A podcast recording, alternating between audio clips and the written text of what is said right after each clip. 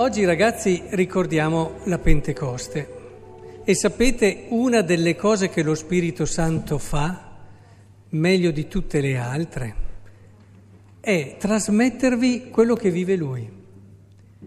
Lui da sempre vive lo stupore.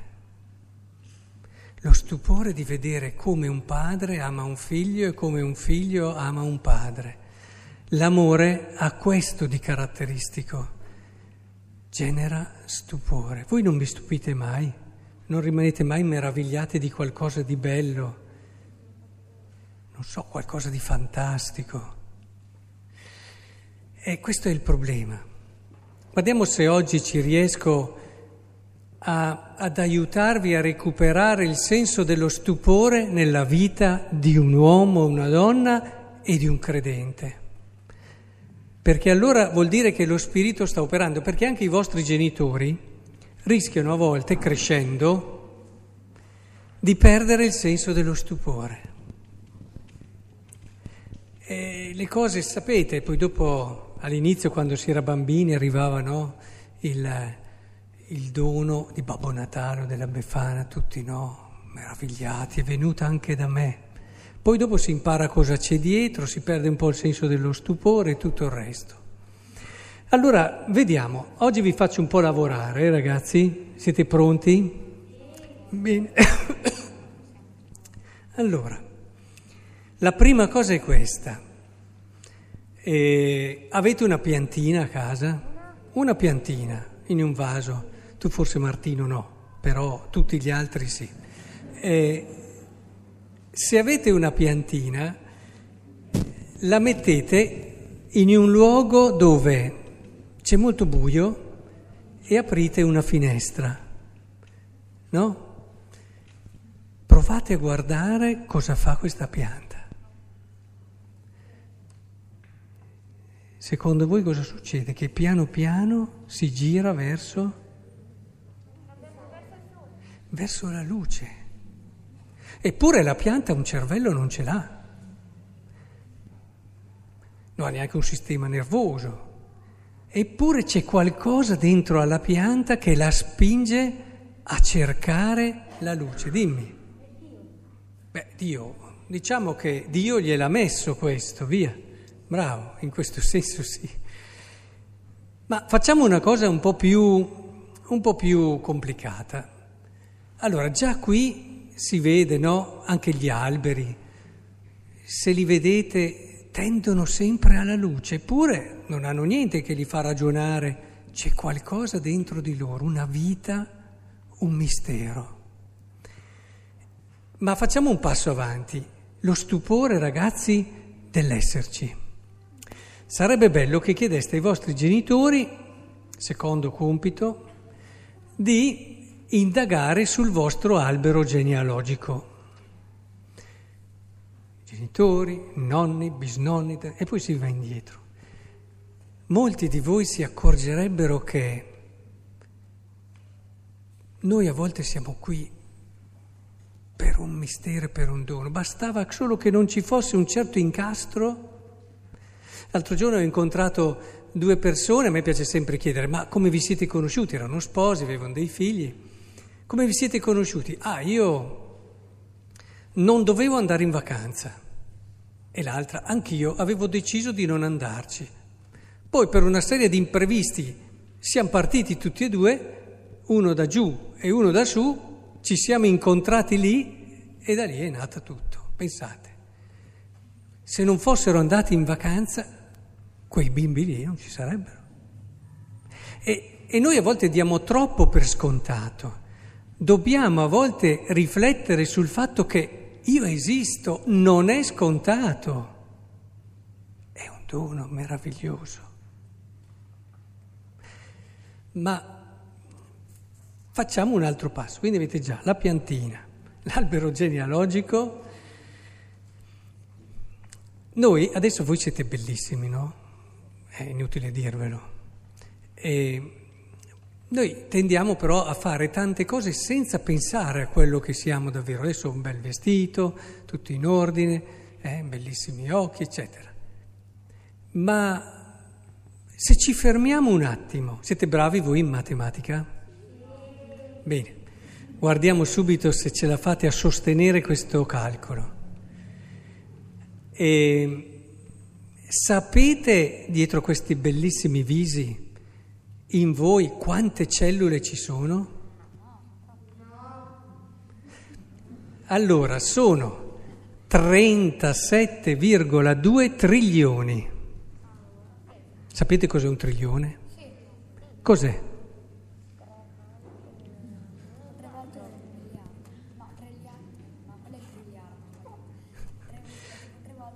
Un milione di bilioni.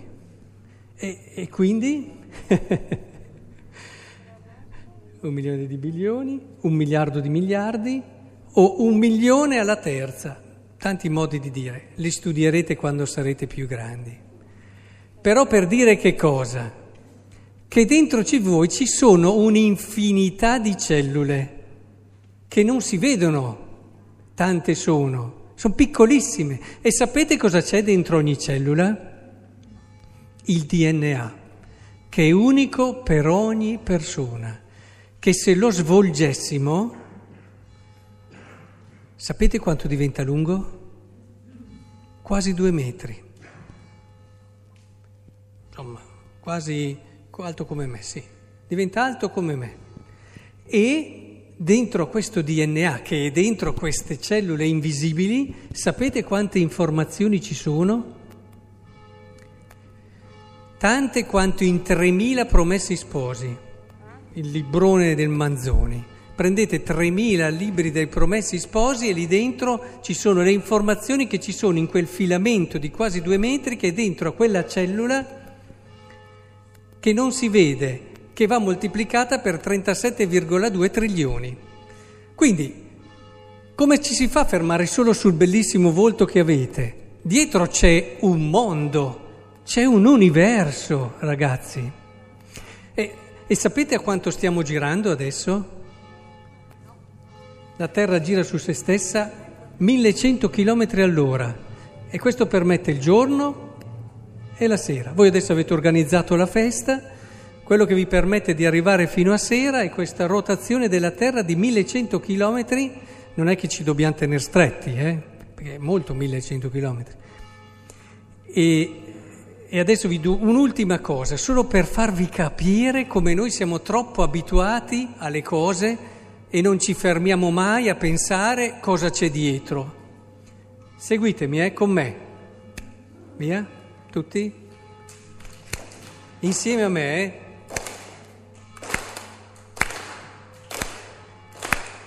Ogni applauso è un secondo e in ogni secondo ci avviciniamo 30 km all'estate, ragazzi. 30 km, 30 km, 30 km, 30 km. Eh, non male. Ormai ci siamo all'estate, però dobbiamo andare avanti tanti 30 km al secondo. Insomma, che cos'è che voglio aiutarvi a capire, ragazzi? Che un conto è quello che viviamo, ci alziamo al mattino, corriamo, facciamo, ok, tutto.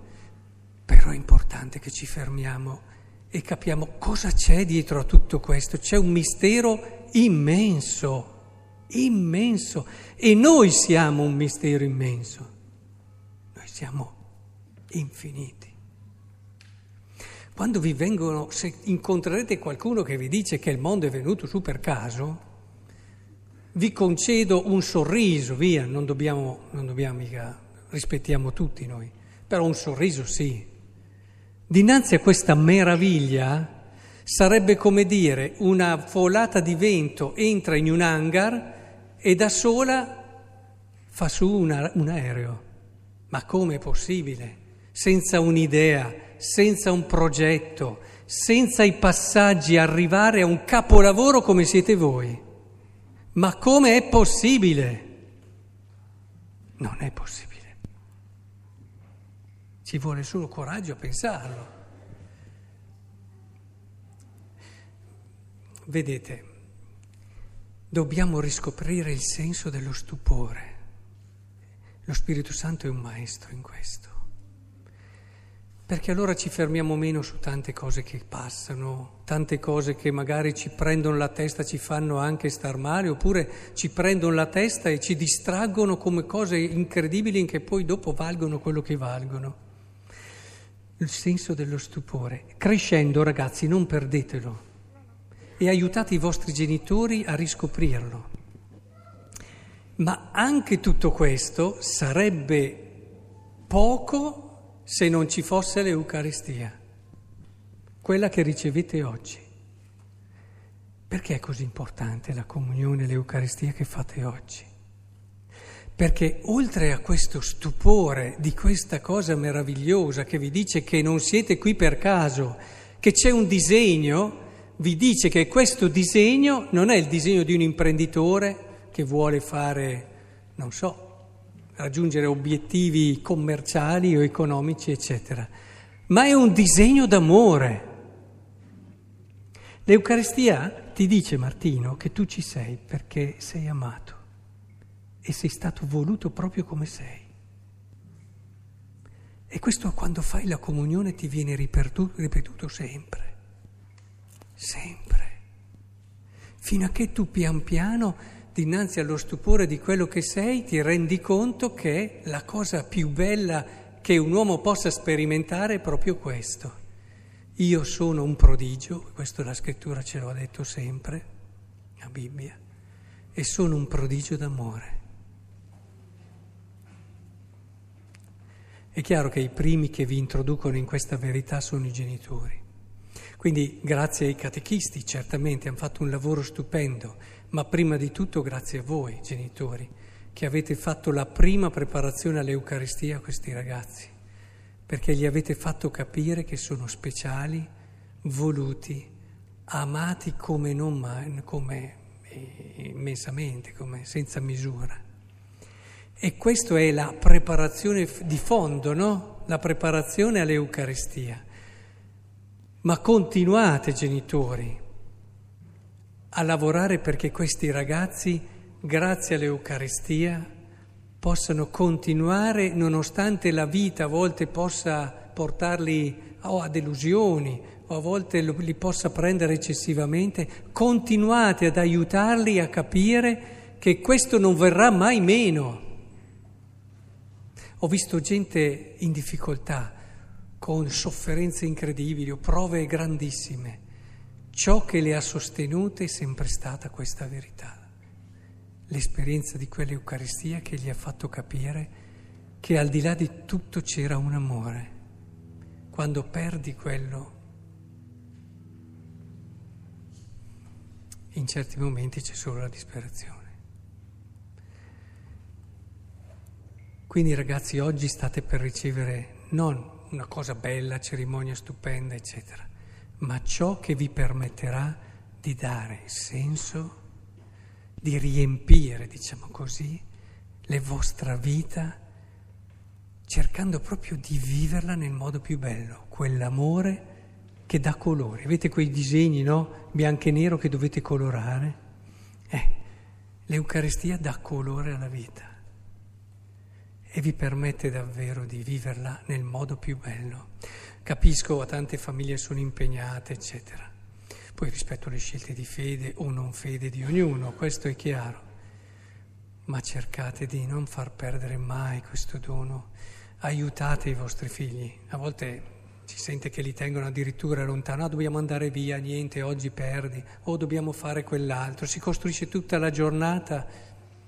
Tenete presente che cosa state togliendo ai vostri figli perché se grande è stata la vostra preparazione nell'amore, voi non potete dare quello che Dio darà ai vostri figli, con tutto il rispetto naturalmente. Non potete dare quello che Dio darà. Ci vuole senso dei propri limiti. E allora se amate davvero c'è il momento in cui uno riconosce che c'è chi può far davvero ancora più bene ai nostri figli. Stando così ne riceverà beneficio tutta la vostra famiglia, perché quando l'Eucaristia costruisce giorno dopo giorno l'amore, allora tutto intorno alla famiglia fiorisce. Questo è l'augurio che vi voglio fare e mi raccomando, lasciatevi aiutare dai vostri figli a mantenere vivo lo stupore e fateli i compiti che vi ho dato, così ritornate un po' su questa idea.